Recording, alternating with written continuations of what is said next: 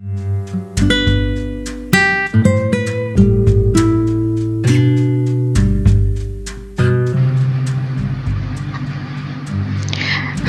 Assalamualaikum warahmatullahi wabarakatuh Kembali lagi di JJ Juni Podcast Nah, di podcast kali ini saya mau bahas tentang bagaimana sikap orang tua ketika anaknya dipukuli atau disakiti temannya.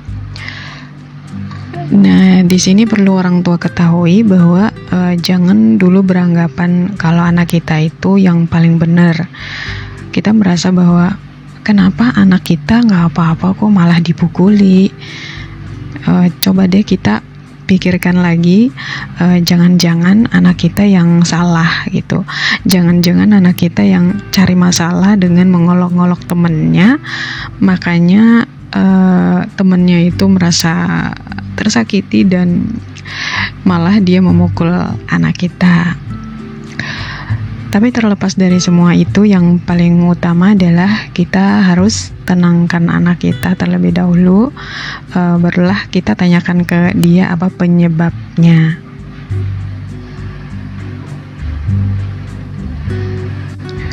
Di usia kemasan anak ini memang perlu sekali melatih karakter anak sejak dini ya agar uh, anak memiliki sikap yang baik. Anak tahu bagaimana uh, bersikap sebagai anak yang baik dan itu akan berlanjut sampai di dewasa nanti. Nah, dalam upaya melatih karakter ini, orang tua perlu konsistensi agar perkembangannya semakin matang.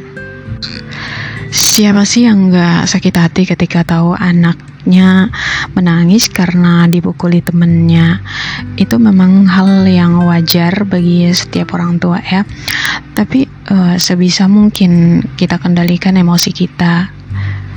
Uh, kebayang nggak kalau kita nggak bisa nahan emosi dan malah membalas kasar kepada teman uh, teman anak kita yang mukulin anak kita tadi karena uh, itu akan menjadi sebuah model kepada anak kita.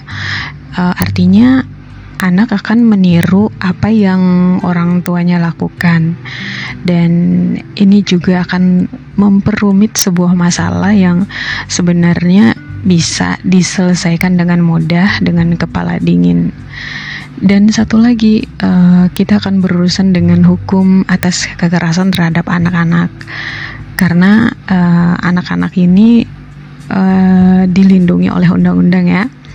Untuk itu kita harus jaga sikap, jaga emosi, tenangkan diri dulu. Uh, itu jauh lebih penting. Nah, sekarang apa sih yang harus kita lakukan? Uh, yang harus kita lakukan itu simpel aja. Yang pertama yaitu latih anak mengelola emosi.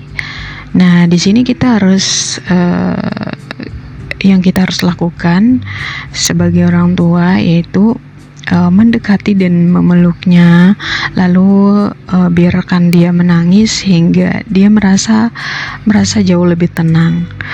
Dan uh, di sela-sela dia menangis, coba katakan padanya seperti ini. Kenapa nak sakit ya? Bagian mana yang sakit?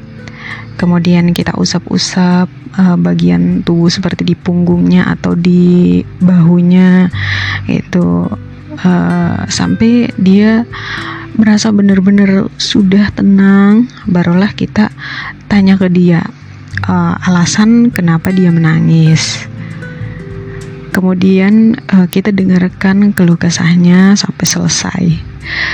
Dan ajak dia uh, ajak dia untuk memikirkan cara memecahkan masalah.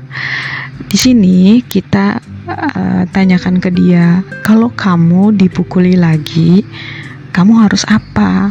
Apa yang akan kamu lakukan? Apa yang harus kamu lakukan? Kamu harus ngapain gitu?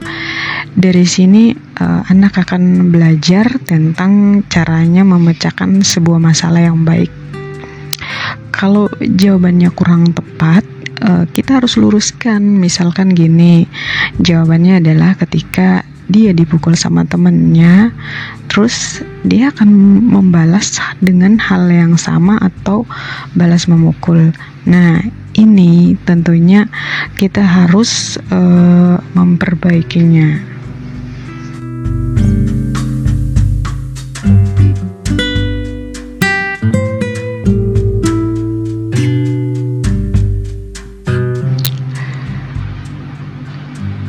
Selanjutnya, yang kedua adalah jangan memberikan saran yang salah.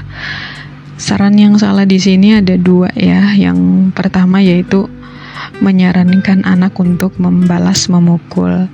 Nah, ini artinya uh, kita sudah mengajarkan ke dia untuk menyelesaikan sebuah masalah dengan kekerasan.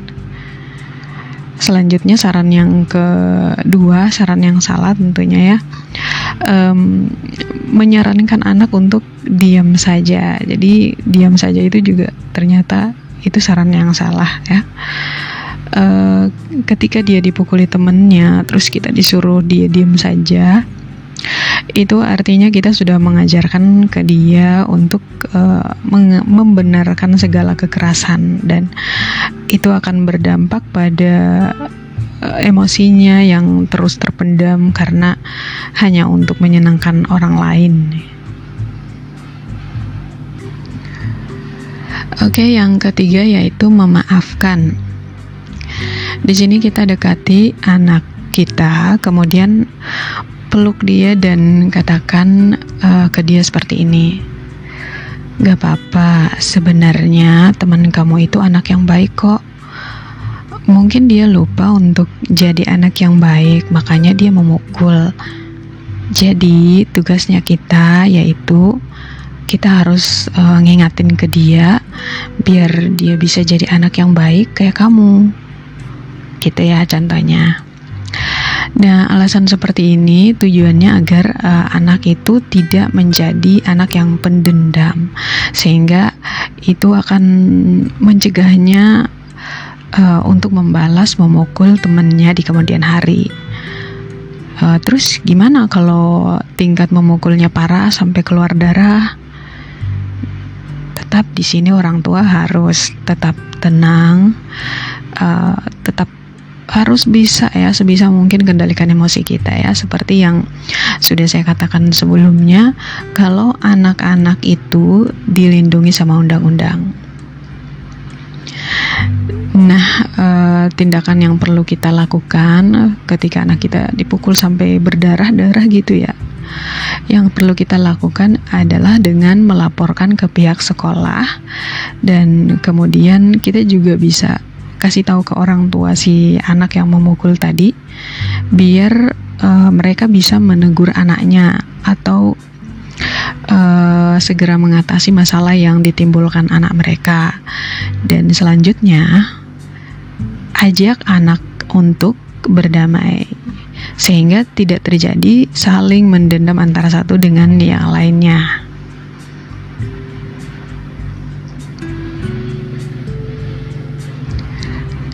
Oke, okay, uh, eh, jadi kesimpulan dari semua yang sudah saya bahas di atas ya, dapat saya simpulkan bahwa uh, tidak ada anak yang perilakunya itu tidak baik kalau orang tuanya pandai melatih karakter karakter anak dengan baik.